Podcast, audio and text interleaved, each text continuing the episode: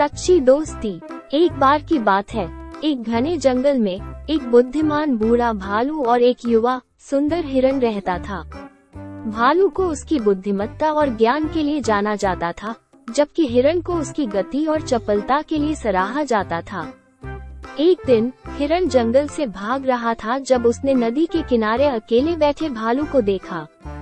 हिरण ने भालू से पूछा कि क्या हुआ? और भालू ने जवाब दिया कि वो अकेला और उदास महसूस कर रहा है। और उसका कोई दोस्त नहीं जिससे वो बातें कर सके। हिरण ने भालू के साथ रहने का फैसला किया और पूरा दिन उसके साथ बातें करने और किस्से कहानियों को साझा करने में बिताया। उन्होंने पाया कि भले ही वे अलग थे, पर इसके बावजूद उनमें बहुत सी चीज़ें समान थीं। समय के साथ, हिरण और भालू घनिष्ठ मित्र बन गए और एक साथ कई सुखद दिन बिताए।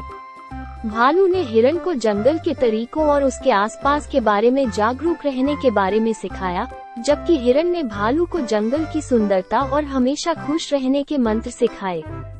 एक दिन हिरण ने देखा कि भालू में बुढ़ापे के लक्षण दिखाने लगे हैं।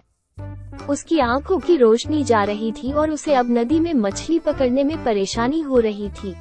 हिरण ने अपने दोस्त की किसी भी तरह से मदद करने का फैसला किया। हिरण ने अपनी गति और चपलता का उपयोग कर भालू के लिए मछली पकड़ने के नए नए तरीके खोजे और रोज उसके खाने के लिए स्वादिष्ट मछलियाँ ले आया।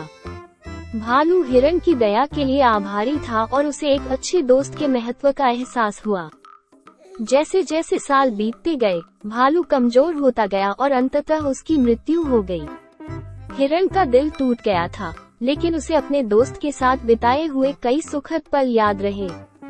उसने बहुत ही कम समय में बहुत सारी यादें सजो ली थी।